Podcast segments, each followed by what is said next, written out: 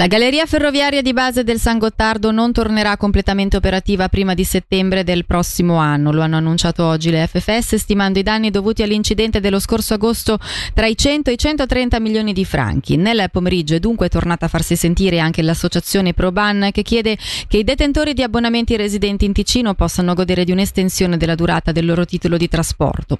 Al portavoce delle FFS Patrick Valser abbiamo chiesto se potrebbe essere un'ipotesi plausibile.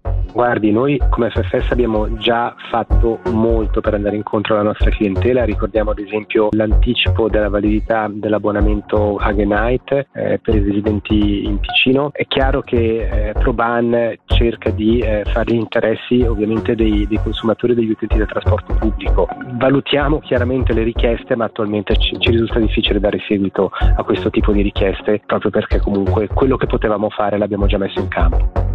Una notizia, quella del ritardo per la riapertura totale, accolta con disappunto dal Consiglio di Stato ticinese. Il suo presidente Raffaele De Rosa ha dunque chiesto alle FFS di risarcire i detentori di abbonamenti e creare incentivi per chi compie dei viaggi giornalieri in Ticino.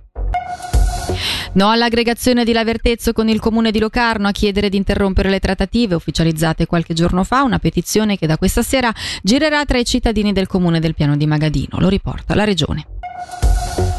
Oggi è la giornata della luce che non si riferisce ovviamente alle condizioni meteorologiche vista la pioggia, ma alla giornata di sensibilizzazione organizzata da Provelo Ticino, momento rivolto ai ciclisti invitati a rendersi visibili sulle strade, soprattutto quando scende la sera. Sentiamo il vicepresidente dell'associazione Claudio Sabadini.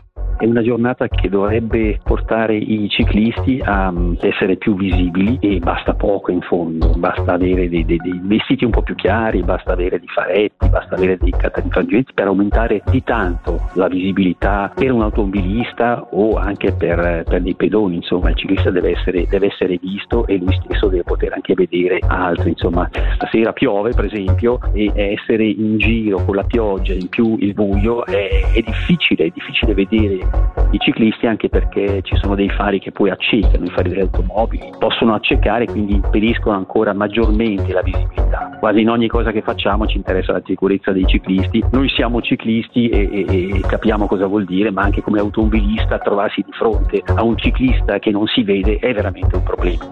L'informazione di Radio Ticino per oggi termina qui, informazione che torna puntuale domani mattina a partire dalle 6 dalle 6 Bergamaschi. Grazie per l'attenzione, un'ottima serata a tutti.